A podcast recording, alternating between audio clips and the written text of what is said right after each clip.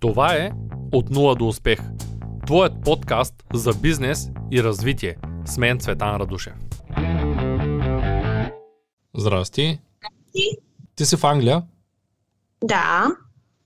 и реши да почнеш с дропшипинг. Аз малко се обърках началото, защото се чудях пишеш ми за Амазон, после искаш да продаваш в eBay и аз накрая се обърках и викам, ето още едно момиче не знае какво иска да прави точно. Не, че не знам какво искам, знам, но аз съм абсолютно, как се казва тук, brand new. Никога не съм правила дропшипинг, никога не съм продавала в eBay или в Amazon и бях решила за FBA. След като прегледах повечето ви видеа, след като нямам опит, разбрах, че по-добре да започна с дропшипинг. Доста по-лесно ще бъде, въпреки че FBA не е много-много труден за човек, който е в Англия.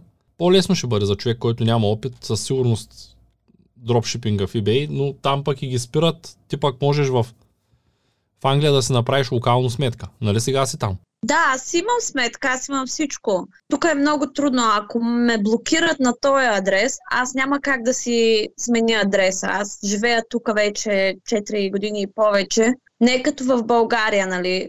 Той е просто един адрес. Няма как да се смени. Пускаш документи, правиш всичко веднъж и ако те спрат не става лесно да изкараш документи, че си другаде. Да, трябва наистина да се премести някъде, за да се смени адреса. Той в България не е толкова лесно. И в България да си смениш адреса, трябва да намериш някой, който има собственост, да дойде с тебе в общината, той да е съгласен да се подпише, че ти живееш там, може да направиш някой злоупотреба с неговия адрес. Не, никъде не е лесно. Така че разбирам ти Да. притесненията, но бъди сигурна, че с когото и да се консултираш, няма гаранция, че eBay акаунтът ти ще бъде вечно жив. Преди малко се чух с едно от момчета в курса, което от две години работи без проблем. Преди това е имало друг акаунт, който са го спрели. Някой път ги спират първия месец, някой път след половин година, някой път по 5 години изкарват. Никой не знае кога какво ще се случи, защото те постоянно менят политиката си, а и ние като хора правим различни грешки. Кои са най-често допусканите грешки? Хората много бързат, обикновено. Направят две продажби, влезе една мотивация при тях и почнат. Пускам, пускам продукти и накрая ги спират след 10 дена, се връщат и казват ми, тема спряха. Това е много често при всички. Не знаят какво да правят, правят някакви неща, публикуват стоки или отишъл на почивка 10 дена, зарязал си магазина, продал 5 продукта, те му оставили негативен фидбек. Защото той е отишъл на почивка и забравил, че работи в eBay. Начинаещите правят всевъзможни неща, които са пишат грешни описания на продуктите, Да, да. отваря една обява с, да кажем, хард диск 1 терабайт 2.4, пише цената от 1 терабайт, пък го пише, че е 4, продава 10 броя докато спи, става сутринта и вече се е набутал с 1000 долара, решава, че няма да ги прати и прецаква целият магазин. Това е постоянно се случват такива грешки, няма как да избягаш от тях, трябва много да внимаваш в началото. Да, да. Това със сигурност е така. А ти как ще сбъркаш, не знам. Всеки, всеки се прави неговите си грешки. Аз точно заради това искам да започна с дропшипинга, да видя къде ми са грешките, нали, в по-лесния вариант, защото човек цял живот се учи и да почна към, да се ориентирам към FBA. FBA като цяло Не е толкова лесно, колко. Не, със сигурност не е лесно. Целият свят ти е конкуренция. Да. Ти нямаш просто конкуренцията. Ако сега направиш магазинче до вас, магазинчетата съседните ще са ти конкуренция. Тук целият свят ти е конкуренция, дори хора, които не са локално в Англия, всички са конкуренция. Като почваш FBA, китайците са най-големия проблем. Те въобще те са готови на загуба да продават. Ти нямат никакъв проблем с тези неща. Не съм продавала, но съм купувач от Амазон. Специално знам, че всичко е китайско. Правят огромни промоции. И наистина доста трудно може да се конкурираш с тях. Това, което ще ти кажа, първо ще ти отговоря на въпросите, които не са чак толкова много. Аз очаквах повече въпроси да имаш, честно казано. Ами, аз точно това ви посих, че съм нова и не всичко ми е ясно.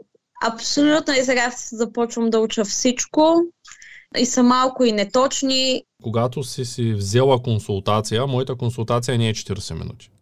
Тя е колкото е. Тоест, момента, тъй като днеска съм си направил няколко консултации една след друга, днеска имам време до 3 часа. Сега е 1.20. Тоест ние може да си говорим с тебе до 3 без 10, никакъв проблем. Тоест няма да ти кажа след 40 минути, еми какво било, аз си отивам. Нали? Моята крайна цел не е да ти взема пари да изчезна, а да, да те науча на нещо. Второто, понеже аз курса го правя с консултация, така или иначе. Всеки един, който влезе в курса, преди малко имах консултация с човек от курса, след това имам пак консултация с човек от курса, обаче ти реши, че искаш консултация и беше много сигурна, че искаш консултация. Да, да, да. Сега ще кажа нещо друго. Като свършим тази консултация, ако ти искаш да влезеш в обучението, понеже той курса струва 300 долара, а ти вече си платила 200. И тъй като курса има консултация, аз се чувствам неудобно, ако ти решиш да вземаш обучение. Така че ти ако решиш да си доплатиш разликата между една консултация и курс, където ще влезеш в групата, ще можеш да питаш, като има семинари, ще можеш да дойдеш. Ако не можеш да дойдеш, ще можеш да ги гледаш онлайн, тъй като ние ги качваме после в интернет. Ако искаш, можеш винаги да се включиш, като, като си вземеш курса, така или иначе аз на всички помагам, като го изгледаш. Ако пак ти се появят въпроси, пак можем да се чуем, където няма да ти струва нищо от там нататък. За да мога да те насоча. Защото за мен най-важното нещо е, когато някой вземе някаква услуга, той да получи това, за което е платил. Идеята не е да взема едни пари да избягам, като цяло не ми е това идеята. Затова на всеки, който е взел обучение, му включвам консултация, включвам му софтуер, включвам му група за въпроси, за да може този човек да научи нещата. Защото иначе като съм му взел парите, аз за какво да му правя консултация? Може и да не, да не му обръщам внимание. Но моята идея е всички да стартират и колкото са може повече да стартират и въпреки всичко 90% не успяват. Не е много лесно. Даже изобщо не е лесно и все повече се убеждавам, че нещата, които изглеждат лесни за едни, те са много трудни за други. Всеки идва от различна сфера, някои хора до сега са имали, да кажем, ферма с животни, той не е виждал човека компютър, пък трябва да продава онлайн, това няма как да стане. Или поне няма как да стане без той да положи много усилия от негова страна. Затова ти го казвам. Тоест аз ще отговоря на въпросите, после пак може да ми изпратиш, ако решиш може да си вземеш курс, като пак ще включа консултация. Ако не си вземеш курс, пак тия въпроси ти стигнат, пак ти дойдат други въпроси, пак ми пиши, аз пак ще се опитам да ти отговоря, доколкото е възможно, физически. Така, като това, че си взела консултация, означава, че няма да плащаш целия курс, ами ще си платиш разликата, защото пък няма да е удобно спрямо другите да ти го дам по-ефтино. Сега, ще отговоря на въпросите един по един, доколкото са може да е по подробно, като ще включа един неща, които ти не си ги задала, защото ти не знаеш какво питаш още. И както каза, те са много неточни. Да. Сега, старите ти профили, какво ще рече стари профили? Ти имаш eBay магазин или имаш eBay акаунт, с който си купувала нещо? който съм купувала и Amazon, Prime и eBay, всичко е само дете съм купувала. Продавали сме от eBay миналата година няколко неща, но не е магазин, не. Първо ще кажа за Amazon. Amazon, те имат два вида клиентски профил. Единият е Amazon стандартния Prime, който ти имаш, от който си купувала вече. И вторият е Amazon Business Prime, който изглежда малко по-различно. Business Prime е по-различен. Разликата е, че Business Prime има за конкретно за Англия, тъй като те са много различни с щатския, има възможност да пазари определени стоки, обикновено те са офис консумативи, да кажем е такава мишка за компютър или някакви такива продукти, може да си ги пазариш с отстъпка. Като купувайки по-големи количества, те, да кажем, отстъпките не са много големи. Става дума за 5-6%. Тоест, вместо да, да платиш някаква мишка за 20 паунда, тя ще бъде 19, да речем. Някой път пускат и хубави неща. Това е разликата бизнес прайма, Amazon Business Prime с а, стандартния Prime, който имаш. Даже аз сега ще споделя екрана. Мисля, че тук имам един такъв Amazon аккаунт, който е бизнес, за да ти покажа каква е разликата в интерфейса. Като не съм много сигурен наистина не съм много сигурен дали ще мога да вляза сега в него. Не съм на този компютър правя други неща и а, да, даже го оцелих от първия път, аз дори не го ползвам. Виж каква е разликата на Амазон, като влезеш, пише бизнес горе вляво, виждаш ли? Да, видях го. Да, това е, това е единствената разлика. Аз той съм го ползвал буквално за да си купувам, както ще видиш и сега, кафе. Той го ползвам за вкъщи, аз имам няколко бизнес. Ето купил съм си SD карти и някакви неща. Като когато влезеш някъде, обикновено има бизнес прайс. По принцип и обикновения прайм, има по същия начин отстъпки, дори с доста повече, с, може би някакъв пъти с по 4-5 паунда на продукт. Не, не, не. Тези са същите, но имат допълнителна отстъпка, която иначе въобще я нямаш. А каква е цената на бизнес прайм на месец? Сега ще погледна. Ето го. Така, така. Тук пише 40, до, 40 паунда на година. То много ефтино. На година. Да. Аз давам повече за обикновения прайм. Ай, да, аз давам 7 или 8 паунда на месец. Да, да, тук има и за 1000 потребителя и за 100, нали? Виждаш, че те са различни планови, защото ако фирмата ти има 10 души, може да добавиш 10 имейла и тези, тези 10 ще станат с бизнес прайм. Обаче ако ги спрат, ще спрат всички.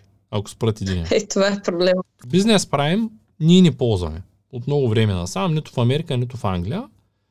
Спират ти акаунта, правиш си нов акаунт и работиш. Малко по-рано на колегата, на който той вече е доста напреднал, той на 12 октомври е започнал нов магазин и сега е направил вчера 77 продажби. От 12 октомври, от този месец. Преди малко ги споделя. Той прави доста продажби. Та, това, което каза е, че нали, това, което говорихме, той също пазари без бизнес прайм. Това бизнес прайм е хубаво за Америка, там са ползват едни такс екземп. Един вид като ДДС-то в Англия, не плащаш ДДС. Но иначе ти като нов търговец за теб няма никакво значение дали си направила бизнес. Докато за да направиш бизнес прайм ти трябва Amazon бизнес ти трябва бизнес летър, там попълваш едни документи, звъниш им, пращаш им имейли, голяма занимавка е. Не е нещо, което може да стане с магическа пръчка. И аз не бих се хванал изобщо в момента да имам, имам бизнес акаунти и в Англия, и в Штатите, обаче не бих се хванал нито да ги ползвам, нито да, да ги активирам наново, защото това е занимавка, която може би ще спестиш един паунд евентуално от някой поръчка, но идеята не е да правиш такива работи. Новите акаунти в eBay и тези акаунти, които никога не са продавали, за eBay пък са едно и също нещо. Тоест, ако ти имаш един стар акаунт в eBay с 100 поръчки обаче, а не продажби, за eBay ти си съвсем нов продавач. И единствената разлика е, че клиента, когато види един профил с а, 100 фидбек, той казва, о, нали, 100 фидбек, ще си купя, има някаква м, тръстет селаре, един вид. Но ти реално за статистиката, за метриката на eBay, ти си нов продавач. Защото eBay не вижда никога правена продажба от теб. Също така, те разделят нещата на три. Пак ще се споделя екрана, за да ти покажа едно важно нещо. Когато влезеш в eBay, ето един eBay, който даже тук не съм се логнал. Той не е хубаво да се логвам този компютър, не е за eBay. Да кажем, отварям, отварям някакъв продавач. Канарче ли имаш? О, не, имаме корела. Корела. И аз гледах много корели, като бях малък. Много обича да вика, да й се обръща внимание. Може ли да говори? Още не, само обича да вика. Аз се бях научил едната да говори от време на време, казваше по една думичка, ама даже не помня. То беше преди 20 години. Сега, отваряме нещо. Ето някакъв продавач. А, идеално, малък продавач. Чудно. Сега виж, като влезеш на профила му, какво виждаш? Виждаш позитивни, негативни, неутрални фидбеци. Нали? За eBay кое е важното? Виж, той има статистика. Последния месец, последните 6 и последните 12. Ако ти си в профил, който е само с покупки, тук има нуле. И когато има нуле, Да. съответно Ти не За- си продал нищо. не си продал нищо и дали ще имаш 10 000 фидбек от покупки или 0 от покупки за eBay си един чисто нов магазин, който сега стартира, то пак само продавачи ги намерих. Е. Ето един акаунт, от който съм си купувал разни древни неща. Примерно ето го, той е с само един фидбек за последния месец, но това е фидбек от покупки, а не от продажби.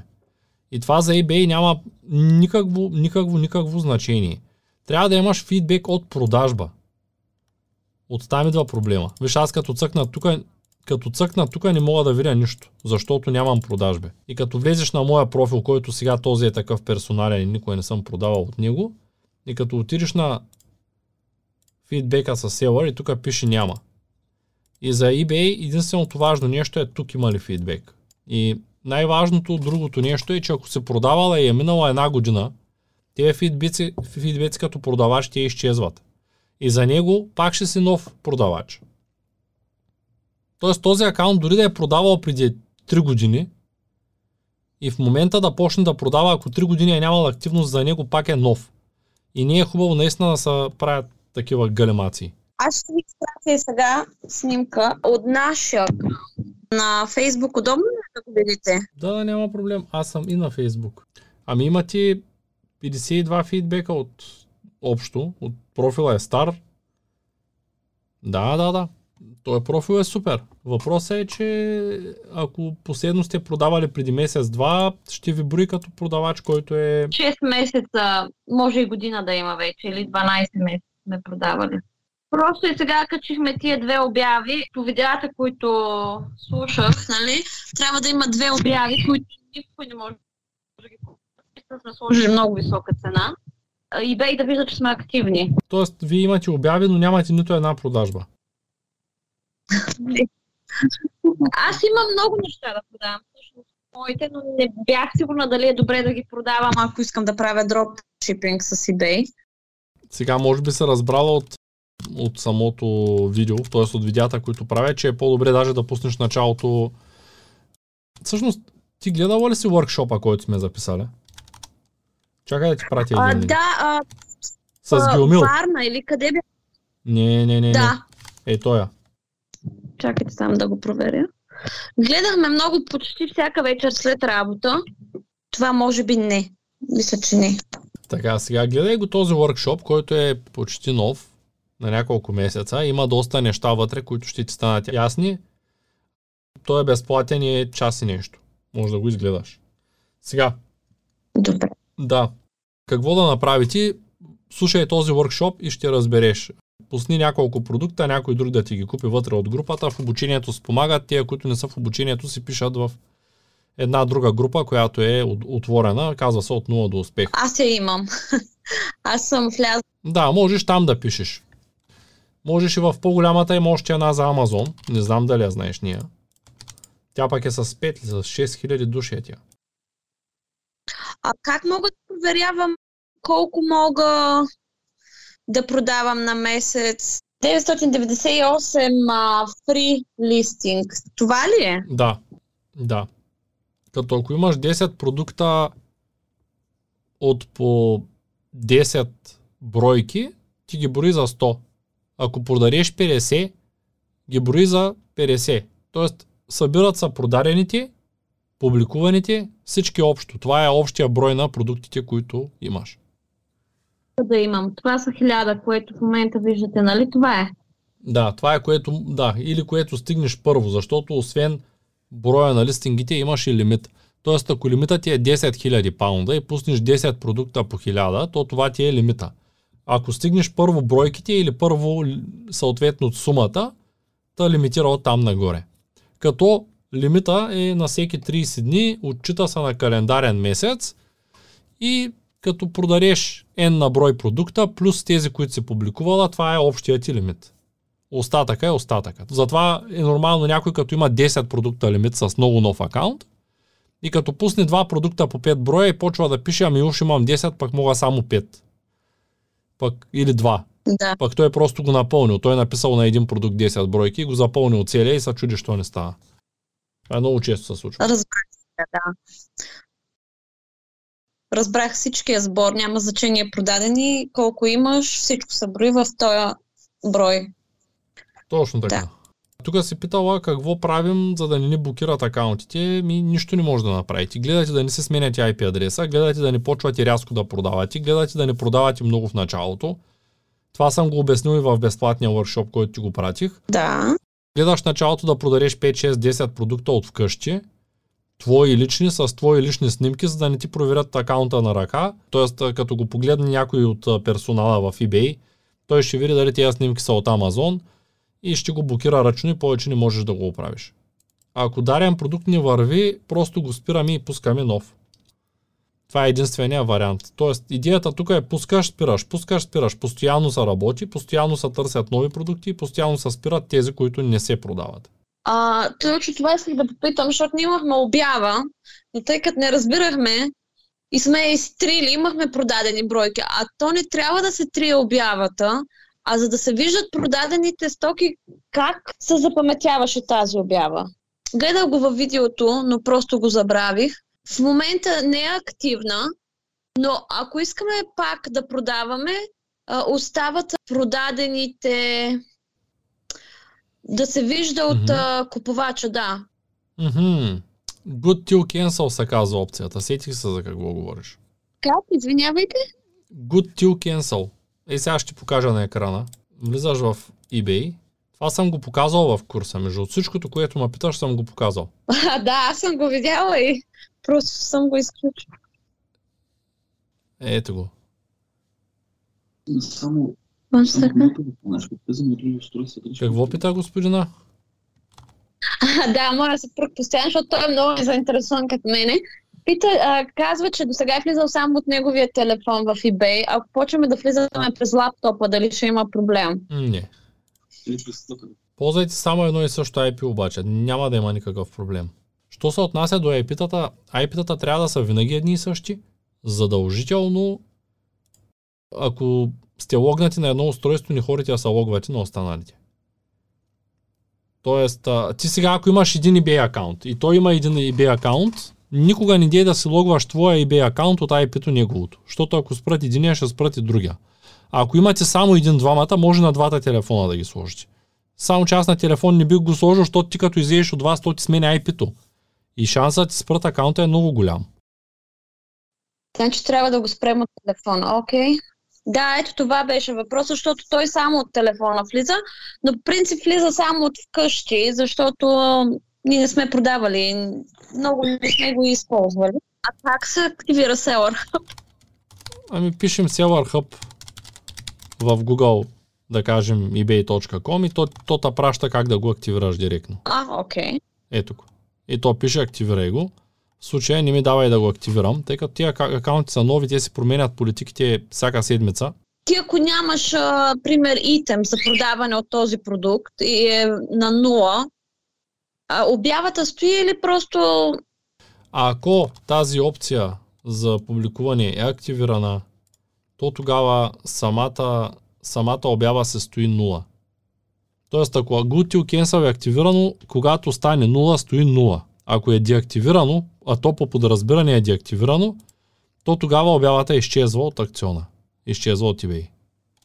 Да, да, както ние направихме. Фидбетите остават, нищо, че е изтрита обявата. Да, да, да, но не можеш да трябва всеки път да публикуваш една обява отново и отново, което е доста гадно. Ти ще видиш сега, като гледаш видеята, има ли нещо общо с това, което правиш? А, да, и между другото, да, точно вие казахте, че сега искат карта. До сега всичко беше с PayPal.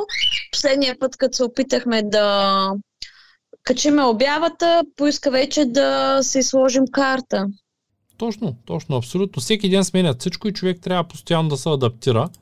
И на мен ми казват ми, той курса показва някой път стари неща. Ами той показва стари неща, защото ако днеска го запиша и те след 3 месеца сменят интерфейса, всичко ще е различно и пак ще трябва да ровим докато намерим нещо.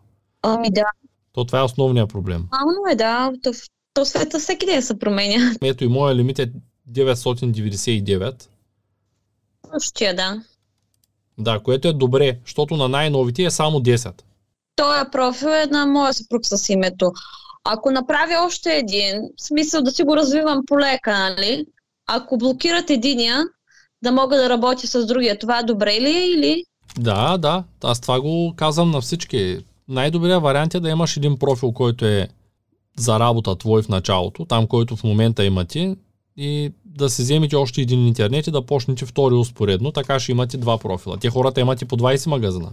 Имам мобилен и другия, който е като в България на рутер. Трябва да видиш дали този интернет се сменя IP адреса. Като напишеш My IP в Google, uh-huh. и тук ти излиза IP адрес. В случая съм в Шумен, нали? Да, да, да. Запазваш го някъде и проверяваш пак, рестартираш рутера, изчакваш няколко дни, пак го рестартираш. Ако IP адреса е постоянен, той става.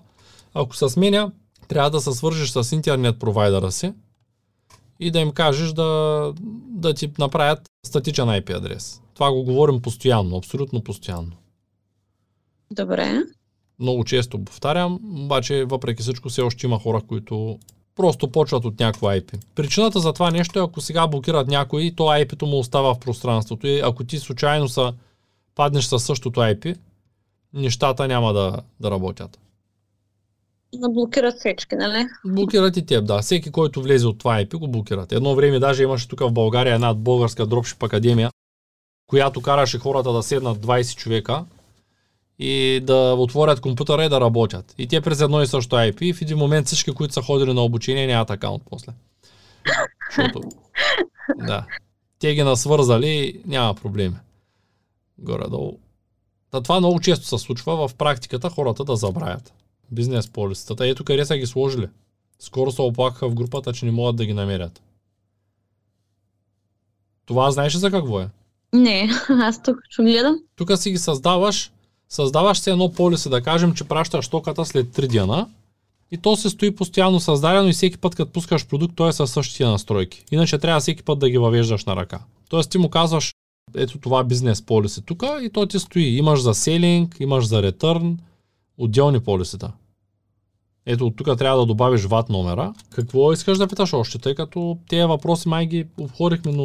За рекламата исках да попитам, тъй като знам, че вие имате добър опит в Facebook, Amazon, eBay, Instagram. Мисля, че в едно от видеята някъде мислех, че беше, имаше нещо за eBay или за Amazon. Какво точно искаш да знаеш конкретно за рекламата? Тъй като то реклама е доста общо понятие. Къде ще я пускаш? Във Facebook ли? Да, няколко пъти в Фейсбук. Аз съм пускала през Фейсбук, преди като съм продавала в eBay. Той избира до коя общност искаш да стигне рекламата, смисъл до определен регион, каква възрастова група. Това, това ли е правилното, което трябва да правим? Самата реклама е доста комплексна като, като работа и не можем да кажем, трябва да избереш само, да кажем, възрастова граница на хората или пък трябва да избереш само нещата, от които се интересуват тези хора. Не е само до интереси и до възраст. Ти трябва да знаеш какво продаваш, какво ти е посланието, на кого го продаваш, да имаш някакъв бизнес план. Повечето неща работят като под формата на фуния в момента, които са с Фейсбук. Тоест, караш човека да влезе, той влиза от някъде от реклама, обаче ти не му продаваш нищо, ами той си тегли, да кажем, книжка как да се образова кучето.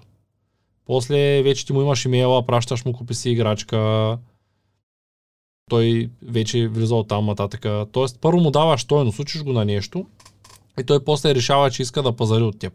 Тоест, сама по себе се рекламата, ако я пуснеш като реклама да продава, той никой не влиза във Facebook с идеята да купува. И аз знам, че моят продукт го купуват 90% мъже, и ако знам, че го купуват 90% мъже, естествено рекламата ще махна жените от нея. Обаче, преди да им продам на тия мъже този продукт, който го продавам, аз трябва да знам какъв проблем решава продукта, как да направя посланието към тях, как да направя итерация, да ги науча на нещо. Ако те, да речем, ще продавам продукт, който е за бръснене. Трябва да мога да им кажа, окей, сега той решава този проблем, не се скабява нощчето, не ти раздразва кожата, това прави, това прави. Тоест, самия маркетинг не е просто да пуснеш една реклама към една аудитория, трябва да разбираш и самите механизми на работа. И това много често го повтарям, дори днеска записах видео по темата, може би след 2-3 седмици ще се появи. Същността на продажбата и на рекламата, аз ще изпратя сега и книгата, която е една интересна книга, чета по, темата, тя е на, на Сет Годен. Казва се This is Marketing. Как работи маркетинга като, като цяло? Пращам ти във Facebook. Маркетинга не е просто продажбата на един продукт. Той е съвкупност от много, много, много неща. И когато ти правиш една реклама, обикновено хората, които работят в дропшипинга, те продават продукт, който няма висока себестойност на много висока цена с рекламата и се опитват да ти дадат спешност. Само сега, ако го купиш, ще получиш отстъпка. Сега веднага, нали, цъкни преди таймера да изтече последните 5 броя, купи го веднага. И по този начин психологически притискат клиента да купи. Но ако ти искаш да развиваш сериозен бизнес, имаш сериозен бранд, гледала си безброй много реклами, самата реклама и самия маркетинг не трябва да са по този начин. Ти трябва да осъзнаваш, че ако твоя продукт не е полезен, нали, само, самата ти настройка не е полезен за хората, те ако не са доволни от използването на продукта, хората са много по-склонни да се оплачат от нещо, отколкото да го похвалят. И ако ти като продаваш стоката, гледаш само да продадеш стоката, и дори да направиш реклама, която да продава, тя краткосрочно ще изкарва пари, но дългосрочно няма да ти печели бизнеса, защото хората ще купят един път и втори път няма да купят. Ако дори, дори, дори за този бизнес, нали, ето сега ти идваш на консултация. Ако аз започна с думите, имаш един час и в два часа ти кажа, ай затваряме, защото свършихме, ти няма да си доволна, втори път няма да, да пишеш. Освен, че няма да си доволна, ако ти си много доволна, шанса да се похвалиш на всички е нулев, защото ти като си доволна от нещо, обикновено хората като са недоволни, те тогава влизат да се оплачат. Тогава казват, той този ме излъга. Когато обаче те са доволни, те са много, много по-малко склонни да споделят. Тоест, сега, ако аз направя така, че консултацията да, да ти е полезна и ти имаш реален резултат, може би няма да се склонна да се похвалиш, обаче рано или късно някой някъде ще иска да стартира и ти ще кажеш, ето ти Цецо, той така направи аз почне, почнах с неговите, нали, с негова помощ, с насоките му. Ако обаче направя така, че да не почнеш, шанса да кажеш на всичките си приятели и познати, че се съчува с мене, обаче аз съм се държал зле, ма, ма не съм ти обяснил нищо, ма много сме бързали, защото съм имал работа. Бил съм несериозен, не съм се появил. Казал съм в един пък съм дошъл в 4, нали? Ти вече се забравя, че ще се чуваме. Тогава в дългосрочен план, може в краткосрочен, в краткосрочен да продам 100 консултации и да изкарам пари. В дългосрочен план ти не, не само, че няма втори път никога да се върнеш, ами нито един твой познат или приятел няма да дойде никога. И всички накрая ще знаят, че Цецо е мошенник. Нали? И в дългосрочен план Цецо няма да е това, което е, ще отиде да работи някъде другаде. Я ще продава дюниори или пък ще стане програмист, няма значение. Просто няма да прави това, което прави. И затова най-важното нещо е като правиш маркетинг на, на какъвто и да е продукт и, и на нещо, първо ти да, да го пробваш, да вярваш, че то работи, да знаеш, че то работи, да знаеш какви проблеми решава, да знаеш кой би го ползвал, какви проблеми би решил, то да работи за този човек. Фундамента, нали, да работи наистина, за да може в дългосрочен план това нещо да работи и да става все по-добро и по-добро. Дропшипинга не е устойчив точно заради това, защото ние продаваме нещо, което го има фалито за 10 долара, после отива в 15 за Амазон, после ние го продаваме за 20, за да изкараме два от него, защото и eBay вземат такса, и Amazon, и AliExpress, и...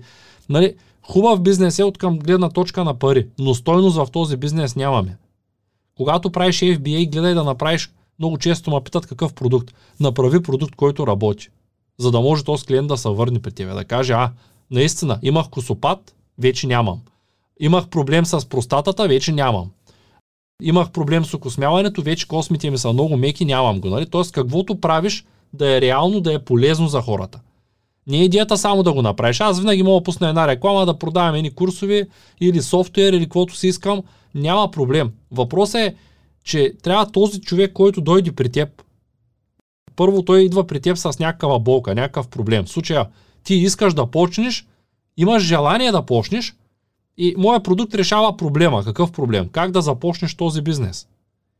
Моята работа не е да ти дам продукта. Моята работа е ти да почнеш бизнеса, защото в краткосрочен план аз ще продам продукта, но в дългосрочен план ще трябва да изчезна от пазара, защото всички ще знаят, че продукта, моя продукт не работи. Продължава да ти пада косата или продължава да имаш лош дъх или там каквото предлагам. Затова е важно рекламата първо да дава стойност. А после вече от там нататък. Ти като ме пита, а, сега ли са плаща или после на мен, ми, изобщо ми и се тая дали ще ми платиш. Защото аз, когато започнах да правя видеята, те бяха безплатни. Академията, семинарите бяха безплатни. Обаче в един момент хората, които не си плащат, те пак нямат никаква ангажираност. Идват, аз съм застанал, се опитвам да ги науча на нещо, те чоплят семки и пият бира и си говорят от заря. Или някой решава, че ще се прави кафе и ние докато обясняваме нещо, защото той не е платил и няма ангажираност към нещата, не ме слуша внимателно, него не го интересува. Така че най-важно е, като правите реклама и маркетинг, фундамента, ако искаш да замисля тая книжка, може онлайн да я прочетеш, не е задължително да даваш пари.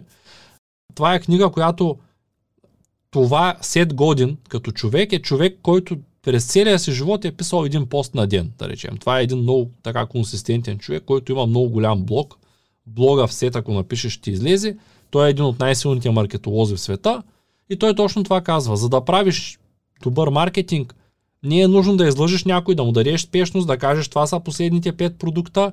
Най-важното е да му кажеш на този човек аз предлагам това и то решава този проблем. Най-важното е да решиш проблема на човека, защото той за това купува услугата или продукта. Той го купува за да има резултат. И, и затова като говорим за маркетинг и за аудитории и за такива неща, можем да говорим много, но това са технически работи. Фейсбука от своя страна той е направен така, че ти като цъкнеш продава и той си намира аудиторията. Той ще види кой го цъка, кой го лайква. Нали, дет сме, са бяхме базикали преди време, че решаваш да продаваш дански превръзки и пуснеш го обаче с грешна картинка. И някакво дете от на майка си телефона вижда тази дамска превръзка и цъка споделяй. И бабата и дядото, защото виждат интересна картинка. Те не знаят, че това даже е дамска превръзка, обаче виждат и цъкат и тя лайк.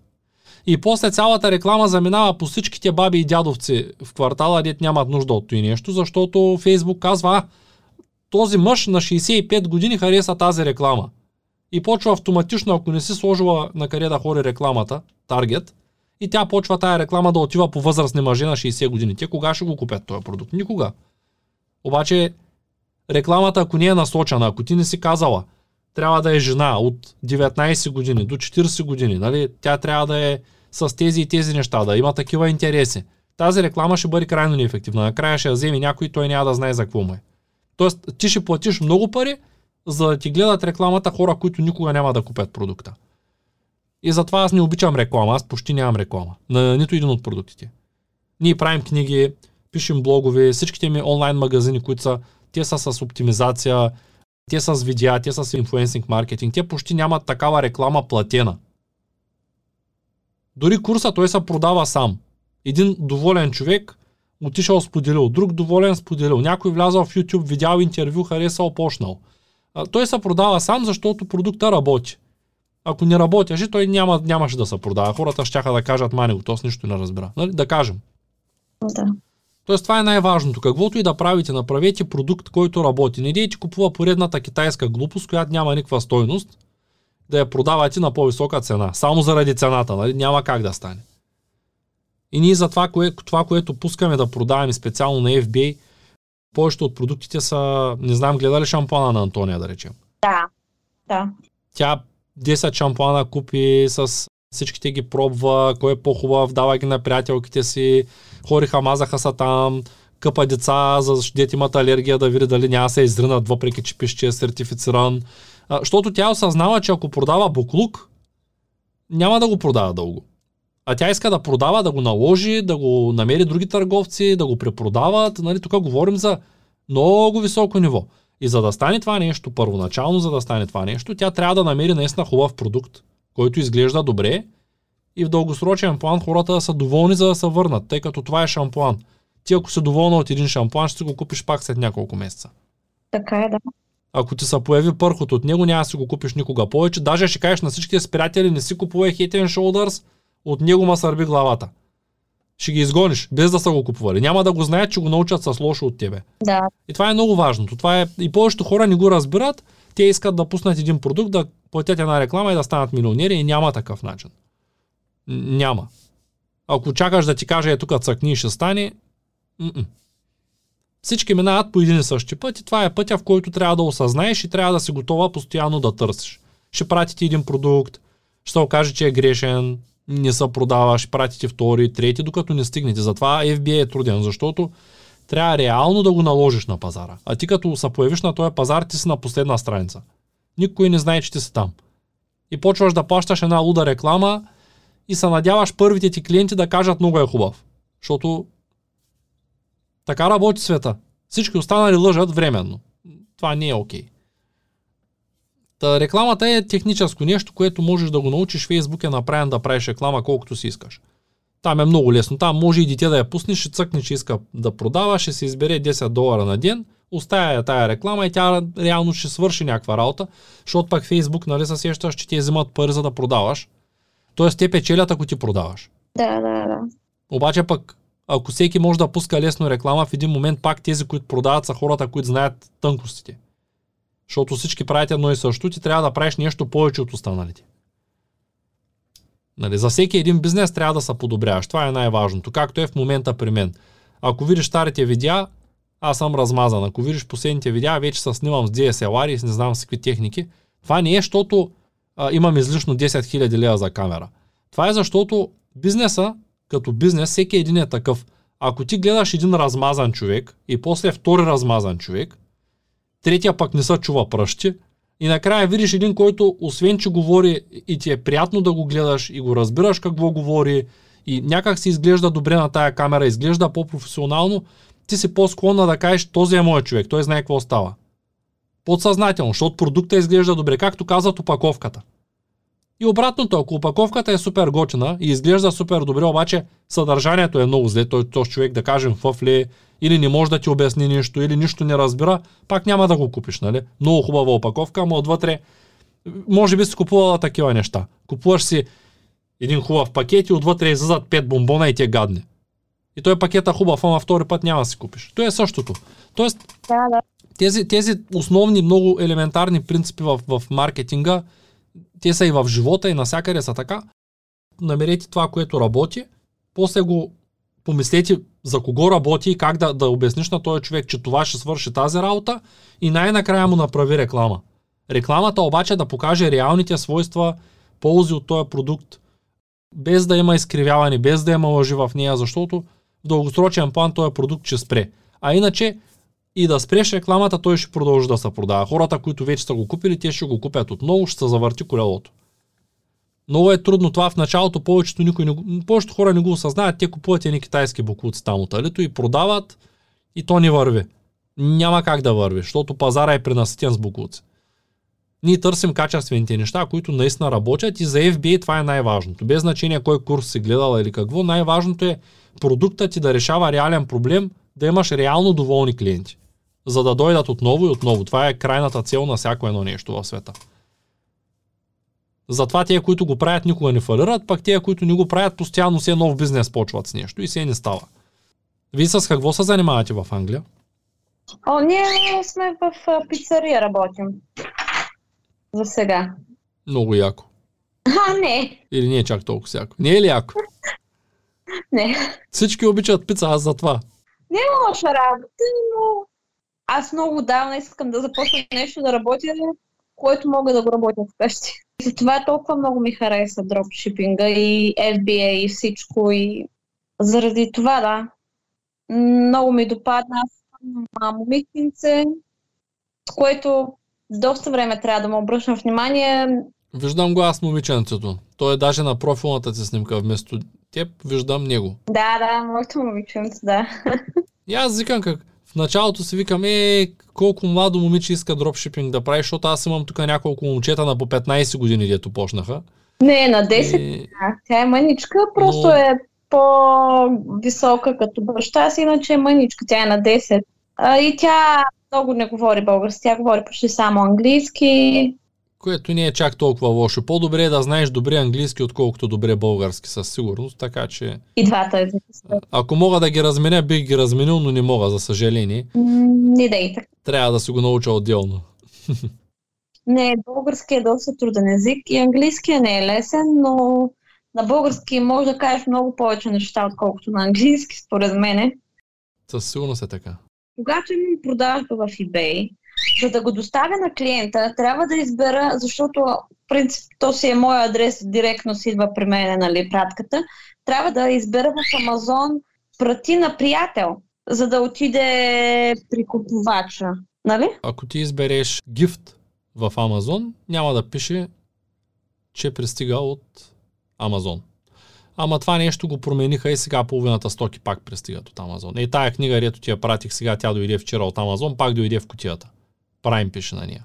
Това няма никакво значение. Хората а, са така устроени, той си е поръчал книга, тя пристига книга, отваря книгата, нищо, че са написали цена, даже и това не го интересува, той се отваря как кутията. Ти чела ли си последните си пратки, дали на кутията пише 10 или 15? Честно. Не. Никой не го забелязва. Това е някаква подробност там, че някаква цифра пише. Хората гледат, о, дойде и късат кашона и почват да гледат от кашона, какво ще излезе. Изобщо тия неща.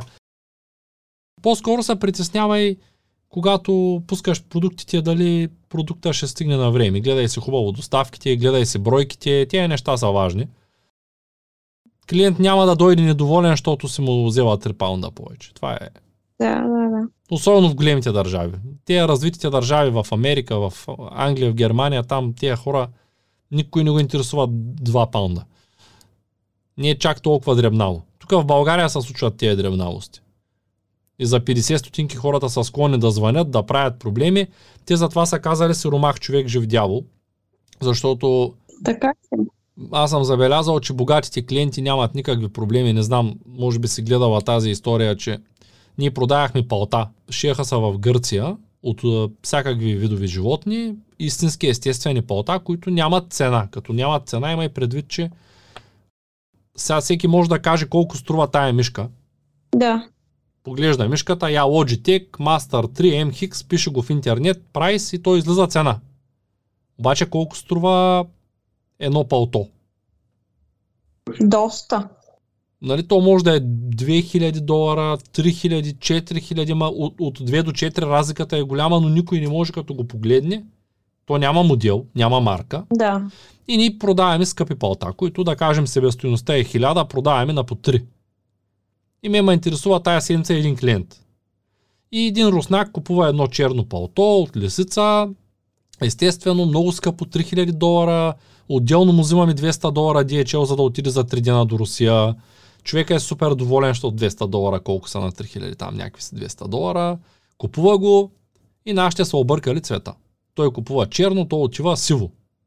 И сега, ако това нещо е един беден клиент, който си е купил една флашка, ще започне. Аз казах ли, тая флашка трябва да е такава за 6 долара, вие ми продадахте флашка за 5 или флашка е 30 гигабайта, не е 60. Нали? Почва се един огромен панер за нещо, дето струва 5 лева и за там 5 лева транспорт. Обаче един човек, който има възможност, той не мисли по този начин. Той човека пише страхотно пълто, пращам ви снимки, цвета е грешен, жената ще го ползва с другите обувки, много е хубаво. Поръчах ново, моля ви се, не ми обърквайте цвета втори път, защото няма какво да ги правя две еднакви.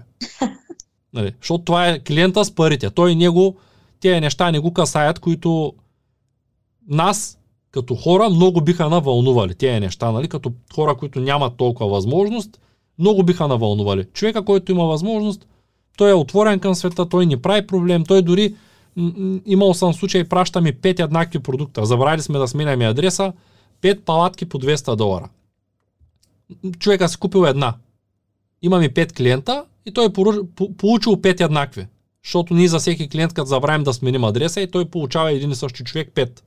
Ако това нещо е в България, тези палатки никога няма да ги видим.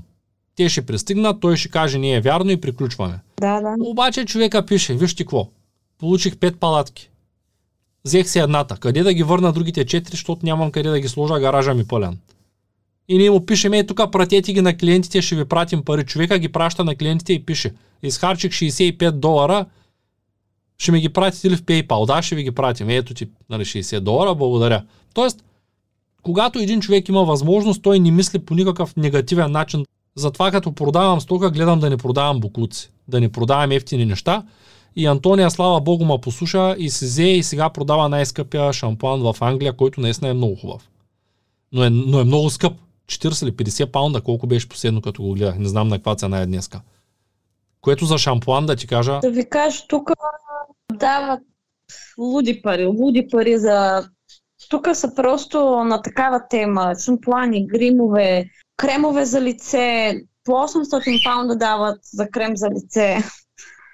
Някакви луди пари дават за такива козметики. Да, да, да. Въпросът е да убедиш човека с твоя продукт, че твоя продукт наистина е това, което той ще си купи. Той ще има реален резултат, той ще се чувства добре, на него ще му се махне пархута, сърбежа или там каквото решаваш. Като проблем. Това е най-важното. И, и ако не ти работи продукта, няма значение. Ти ще го изложиш един път. Той ще даде крем за 800 паунда. После ще ги даде. Няма се върне никога, абсолютно никога. Даже ще го върне развален, смисъл отворен, там ще отвори диспут, ще ти остави негативно ревю, ще ти прецака листинга за винаги. В Амазон е много важно. Така. Това е което мога да те посъветвам директно, без да като, като цяло, нали, за, за фундамента. Това е което трябва да хванеш като търговец, защото ти работиш в пицария, там е същото. Ако клиента не е доволен от едно от нещата, ти пицар ли си там или сервитьор? Всичко. Всичко. Не, аз съм менеджер. Окей, ти си менеджер, добре, в пицарията не е ли същото? Идвам аз да ям. Да. Ако е много бавен персонала и чакам половин час един за една пица, няма да дойда. О, пак. да, имаме. Ако дори да е дойде най-хубавата пица на света, аз няма съм доволен. Същото, ако е много бърз и много отзивчив и много усмихнат този човек, дето ме обслужва, обаче пицата е гадна, пак няма да дойда. Тоест, целият механизъм трябва да е важен. И, и сега, ако аз те питам, кое е най-важното за една пицария, можеш ли да ми кажеш само едно нещо? Да кажеш, примерно пицата трябва да е с хубаво тесто. Не, Ама кокашкавала е гарен. точно. Тоест, Всичко е важно. Абсолютно. И клиента не се замисля в един ресторант, той като влезе в туалетната, дали е чиста. Обаче, ако е чиста, няма да забележи. Но като влезе, ако е мръсно, ако мирише гадно, със сигурност ще му направи впечатление. Тоест, ние не забелязваме хубавото. Ние винаги като хора, така сме устроени, ние ще забележим, че няма сапун. Може да е най-чистата туалетна, да има най-хубавите кърпички, ресторанта да е с най-хубавата пица и накрая ние ще забележим, че сапуна свършил. Тоест комплексът, цялото нещо прави преживяването. Една пица е вкусна, обаче ако ти преди да се измиш ръцете няма топла вода и сапун, колкото и да е вкусна тая пица, ще кажеш, той е този ресторант, аз там няма да отида повече. Нали? Това е най-важното. Като, като правите бизнес онлайн, повечето хора не знаят фундамента, те тези неща не ги интересуват. Те казват, аз трябва да изкарам пари. И почват сега. От кой продукт се изкарват пари, избират възможно най-големия китайски буклук, само и само да изкарат пари. И после дори да изкарат пари, почват да казват, ами то тръгна и после спря. Еми няма да не спре. Или оставиха ми пет негативни. Еми ще оставят, като продаваш буклуци. Това е най-важното. Нали, помисли го от тая гледна точка. Все едно ти си клиент на себе си, какво би направила, за да си доволна от себе си, като обслужване, като продукти, като реклама, как би искала да изглежда. Опитай се да влезеш в обувките на клиента си. Добрия маркетинг, добрия маркетолог, добрия търговец, той влиза в обувките на клиента си. Както аз знам, че на мен клиента, когато си купува софтуер, очаква тези неща. Когато си купува моята стока, очаква тези неща. Като ти дойдеш за консултация, аз не мога да кажа ти какво очакваш. Обаче знам, че ако не ти отделя време, ако не ти отговоря подробно на въпросите, ако не мога да се споделя екрана и да ти покажа, ти каквото и да очакваш, дори ако не ги спазя тези неща, ако нещо от тези неща не е спазено, ти после няма да си доволна. Ако ти не си доволна, какъв е смисъл изобщо да говорим и да правим нещо? Крайният резултат няма да е, аз няма да се чувствам удовлетворен, ако се чуя с някой и нямам време да говоря с него. Това е много важно за мен. И, и трябва да бъде важно и за теб. Когато правиш бизнес, трябва да бъде много важно е това да разбереш. Защото всичко друго се учи. Другите са технически неща. Как се прави картинка, как се пише текст, да го провериш там дали има грешки в грамар ли, или да наемеш някой да ти направи видео, дори да не разбираш нищо, влизаш в Upwork, пишеш там искам видео за реклама, излизат ти хиляда човека, взимаш си един човек, даваш му 20 долара паунда там и имаш видео. Въпросът е, че ти трябва да знаеш как трябва да изглежда видеото, какво послание искаш това видео да даде към клиента, за да може този клиент да, да, да се впечатли и да каже аз ще дойда сега и, и, и ще гледам тия неща и ще си купят този продукт. Това е важно. И понеже всички знаят маркетинг, все по-трудно и по-трудно ще става, особено с рекламата. Рекламата ще бъде безбожно скъпа след 10 години. Ако изобщо съществува света. Това е долу друга тема, но ако има свят, след 10 години ще е трудно. Ами да, то сега вече технологиите са на първо място. Абсолютно. И те, които ще останат на пазара, ще са хората, които реално дават стойността. Всичките тези милиони YouTube канали и глупости ще изчезнат, защото много хора виждала се, говори един час и след един час нищо не е казал. Така е, да. И, и с продуктите е така. Хубави опаковки, няма продукт вътре. Вие като правите нещо, приете го така, че първо намери какво ти харесва.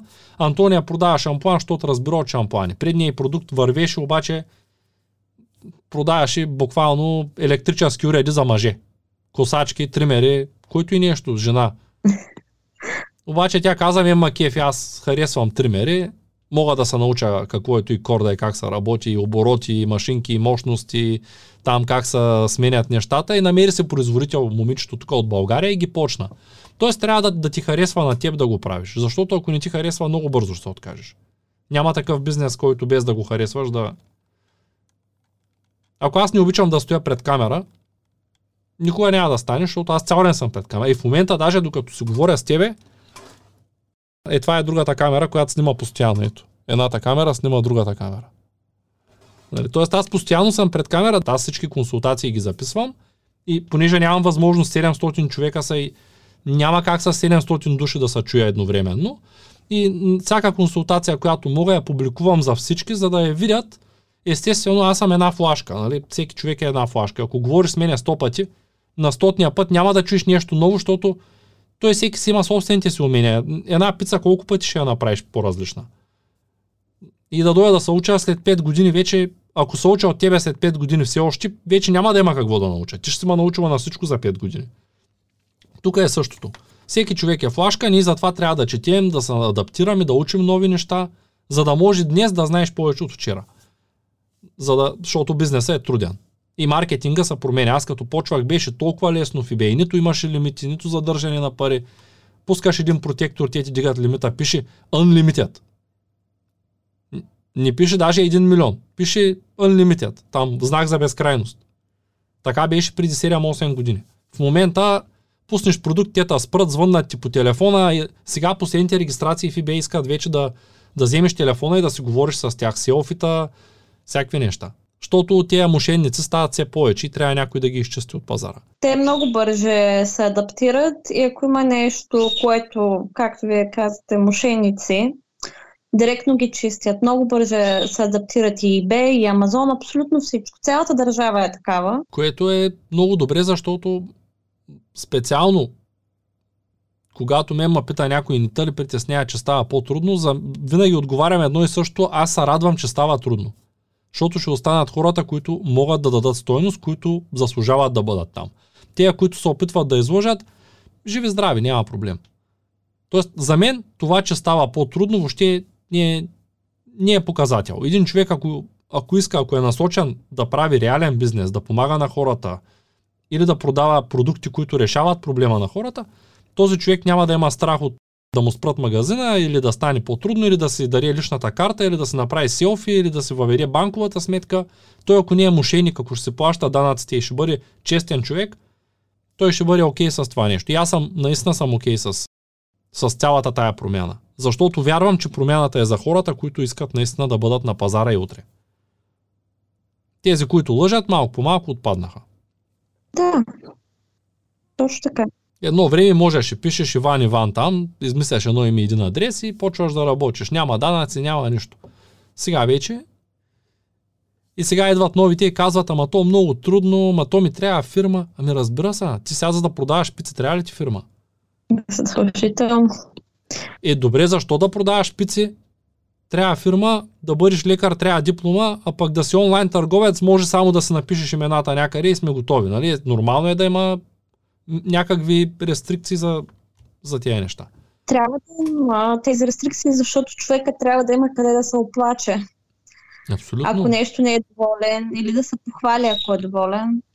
Така че крайната цел на всеки един бизнес е да помага. Това, че хората сме го превърнали в капитализъм и се опитваме от всеки един бизнес да прецакаме клиента и след време се оплакваме и казваме, ами то няма туристи в България. Ми как да дойде един турист, като ти му взимаш все едно е богат германец и му предлагаш буклук, все едно е в най-гадната трета страна от света, студен, изсъхнал и го лъжиш. Ми няма как да стане. Колко пъти ще дойде той богатия германец? Тук ще дойде един път и втори път, като го излъжиш. Даже пред, пред моя хотел, аз лятото живея на морето, до преди две години, преди пандемията, понеже в един и същи хотел живях три лета и всяко лято гледаме една и съща сцена, продават садолет на рафи, и наемат някой, който взима пари от туристите на процент. Дават му бонус. И той решава човека, когато продава садолет, ти си турист, ти не знаеш български, и му казваш една топка шоколад една банан. И той, понеже една топка тя може да бъде 50 грама, 100 грама, 300 грама, 1 килограм, нали? То е относително понятие. Докато ни гледа туриста, човека му изтеглил 700 грама един садолет, три големи топки по 300 грама примерно, и му казва 50 лева. И хората го гледат такива и представяш си един турист дошъл в друга държава и казал искам една топка шоколад и той прави половин килограм рафи по там колко е 7 лева да кажем и му взима 40 лева. Даже не го тегли. Направо му казва 50 лева. И човека дава 50 лева. Той човек дали ще се върне втори път? Не, той се отива разочарован и много смешно идва някой с детето си. Отстрани е смешно. И, Да, да. и, и сега на твоята дъщеря, знаеш 10 годишна, колко ще изеде?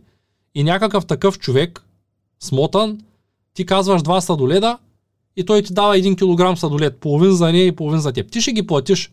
Въпросът е, ще отидеш ли втори път там и ще си купиш ли от този човек сладолед. И последното лято преди пандемията, 2019, понеже всяко момче е ново, то се учи от предните, които са гениални, нали, по този начин работят. И, и, едно момче вика, знаеш ли, вика, предните години казаха, че оборота бил два пъти по-голям. Всяка следваща година намалявал. И аз викам, ти продължаваш да продаваш сладолетче за 50 лева? И той вика, ми те тъй казаха, колегите иначе съвсем не могат да се изкарат пари. Викам, ми продължавай. Не само, че ня, нали, ако нямаш, не беше дошла пандемията, щяха да са спрели там да продават сладолет, защото всички щяха да знаят, че оттам сладолет не се купува. Тоест, е, това е проблема на, на, на дребно да мислиш. Да го изложиш един път, не се сещаш, че ако този човек е две седмици, ако хареса сладоледа, ако е две седмици на почивка, ще се вземе днеска сладолед, ще мине утре ще се вземе. В други ден, ти на третия ден ще му продал повече, отколкото да го изложиш. Така е, да. А той като изхвърли половин килограм в кофата, втори път няма да дойде. Нали, това е фундамента. Каквото и да говорим за маркетинг, там, за банерчета, за... Той са глупости. Важното е да направиш нещата така, че този човек, който е дошъл да си купи сладоледа от теб, накрая да каже благодаря ти.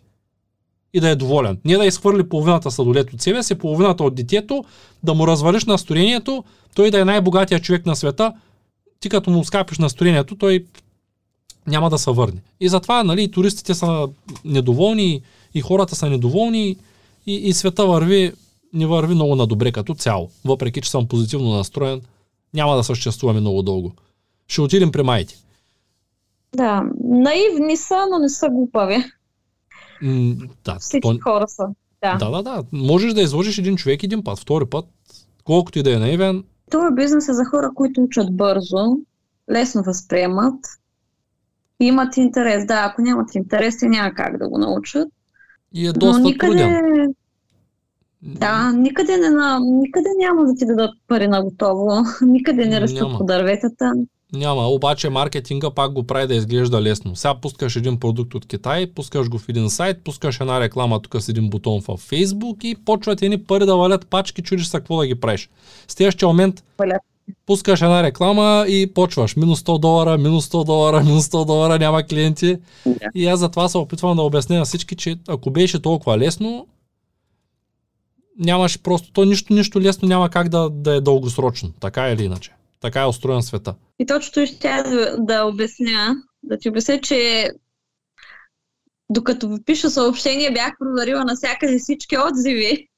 И точно това, което обяснявахте, обяснихте до сега. Че хората са много доволни и ето как, как ви намерих. Да, да, да, то, това е нещото, което ако един клиент за каквото и да е няма доверие, той няма да е клиент. Това е самата истина. Оттам нататъка никой не си купува продукт, за който знае предварително, че ще го сърби главата допълнително. Нали? Тоест, купуваш си нещо да реши проблема, пак имаш по-големи проблеми. Така че е нормално, да. Това е така и всички хора го правим, все по-често го правим и все по-малко ще има бизнес, който лъже. Сега с интернет какво става? Сяда в пицарията, не е доволен, цъка една звезда и си отива щастлив. Прецакал е нещата. А, написах на всички, че има, има косъм в пицата. Да кажем, нали? Тоест, А, няма, просто няма шанс.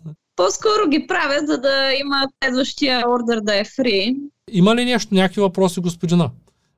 Не, за сега нямам нищо. Много ви благодаря. То моето момиченце дойде, защото има час. Сега има с учителката. Благодаря ти много. Много ми беше полезна цялата информация. Ако имам въпроси, пак ще се свържа. Задължително. Много доволна. Най-важното е да, да започнеш. Да, Служи си статично IP и пушни, защото аз очаквах да си пуснала продукт, да си потърсила, да ми пратиш табличка. Повечето хора правят тая грешка, казва се парализа от анализа. Почваш много да мислиш, сега това ли е правилно, това ли е правилно, това ли, и вместо да започнеш да действаш и в един момент минават дни, месеци, даже имаше едно, едно момиче, което го бях обидил без да искам на времето, защото тя дойде на 5, 6, 7 семинара и всеки път я питам, почна ли не, почна ли не, и то мина една година. И, и тя пак с една тетрадка там ми пише накрая. И ние едно и също говорим, защото той бизнеса не се променя. И аз накрая казах ми, «Ей, ти защо идваш всеки месец И не почваш. И тя се разсърди и повече не дойде. А пък идеята ми беше, че нали, тя толкова много се притеснява да не сгреши, че никога не започва.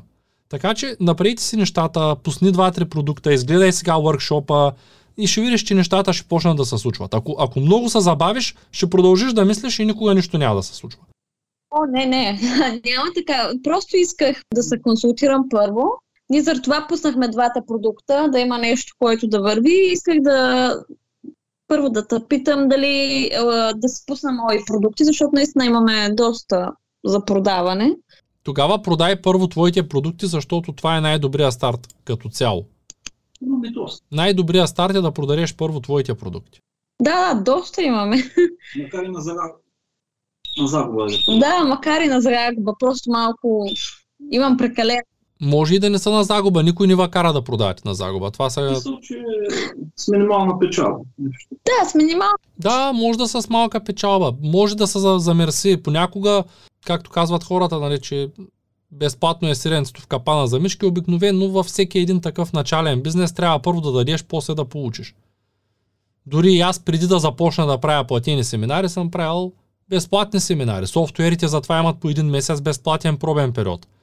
Затова ви давате, когато правите какъвто и да е бизнес, да кажем някой дегустация правят или в, виждали сте в магазините как има безплатни сирена, нали, безплатни пробни малки тестери, безплатен парфюм. Има такива. Да, да, това е съвсем нормално. Тоест, в началото нашата крайна цел, когато продаваме през системата на eBay, е да имаме рейтинг. Рейтинга, ако ще го трупаш платено, става много бавно. Ако искаш и да печелиш и да го трупаш, и поради тази причина ние пускаме едни продукти, които са малки, или на малка загуба, или на нула, с крайната цел да направим рейтинга по-добър, за да може тези клиенти да, да, да не се доверят и да ни платят.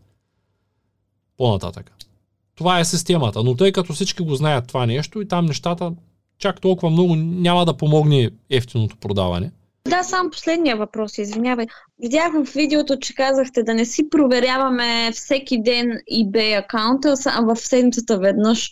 Не е ли по-добре на 3-4 дена, ако имаме някаква доставка, в смисъл, ако имаме някой да е купил продукт, нали, продажба, ние сме дали срок 2-3 дни да е доставен, има ли шанс да изтърва да видя тази продажба? Аз а, даже не знам. А, извади нещо от контекста тук, обаче аз не разбрах откъде. Никога не бих посъветвал никога да се проверява акаунта на 4-5 дена един път. Напротив, моите магазини всеки ден се проверяват, сутрин и вечер се обслужват поръчките. Това нещо на 4-5 дни един път е много... Да, може аз съм го извадила. Гледах също, както с мене, гледах мъж в такова видео пак с въпросите гледах. Беше много интересно също. Имаше много добре подготвени въпроси. Мисля, че пак в Англия беше човека. Да, с едни очила на интервюто. Да. Много въпроси имаше. Той е IT специалист, той влезе в обучението и това всъщност му беше тая консултация, която казвам на теб, че я правя на всички. Той каза искам и аз го питах, искаше да я запишем на видео, защото видях какъв списък е подготвил. И той каза, ми сега ще ма караш да се бръсна. И седна и си направихме една консултация. Аз реших, че ще я пусна за всички, защото ще е полезна за всеки един, който иска да стартира и не може да си позволи курс. Много хора имат желание, но нямат финансовата възможност. Да, много, много ми хареса, много информативно мога да кажа. Много добра консултация, да. И надявам се да е била полезна. То, цялата идея на този канал е да е полезна. Дори преди малко се чух с едно от момчета, за което ти казах в началото, че продава много. За много кратко време е развил магазин, но той има доста, доста опит. И той сподели, че е пак в една организация. Той работи в Амазон в Англия.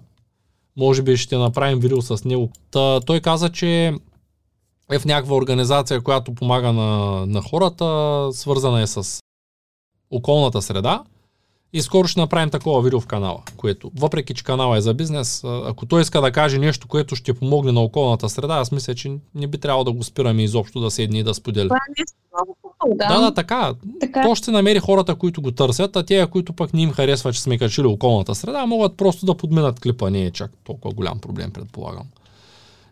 И така. Затова казвам, нали, най-важното е да имаш стойност, защото ако няма стойност, аз мога да си говоря цял ден на най-скъпата камера на света, но Това няма по никакъв начин да помогне на никой. В дългосрочен план аз ще изгубя мотивация, защото няма да виждам резултат при никой, което е кофти. И пак да кажа, бизнесът е труден и много голяма част от хората, които го стартират, се отказват след време. Особено от по-скъпите дестинации, по-високия стандарт, където е да кажем Германия, нормална средна работна заплата 2500-3 евро и в един момент като почнат да виждат едни продажби по 4-5 долара печалба и някак си губят мотивация, защото днес той ще отиде на работа, ще работи нормално на работа 8 часа и ще изкара да кажем 200 евро. А пък тия 200 евро, за да ги направи от дропшипинг, трябва да продаде 100 продукта и просто работата е много. Но има и хора, които са окей. Ето това момче каза, че в Амазон средната заплата е 180 каза, че е минималната, която е.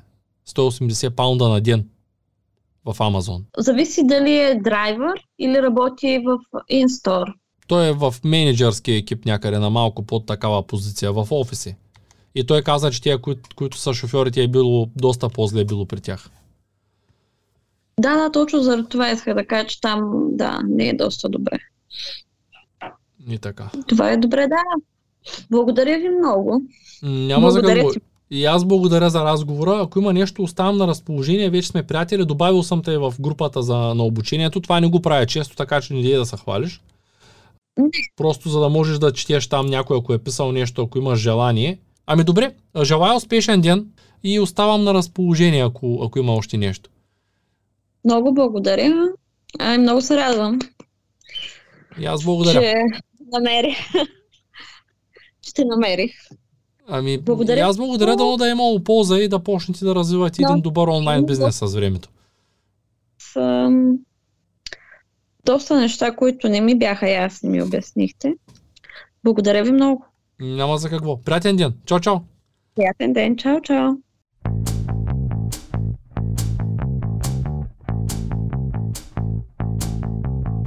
Това е От нула до успех. Твоят подкаст за бизнес и развитие. Smen Cvetan Raduše.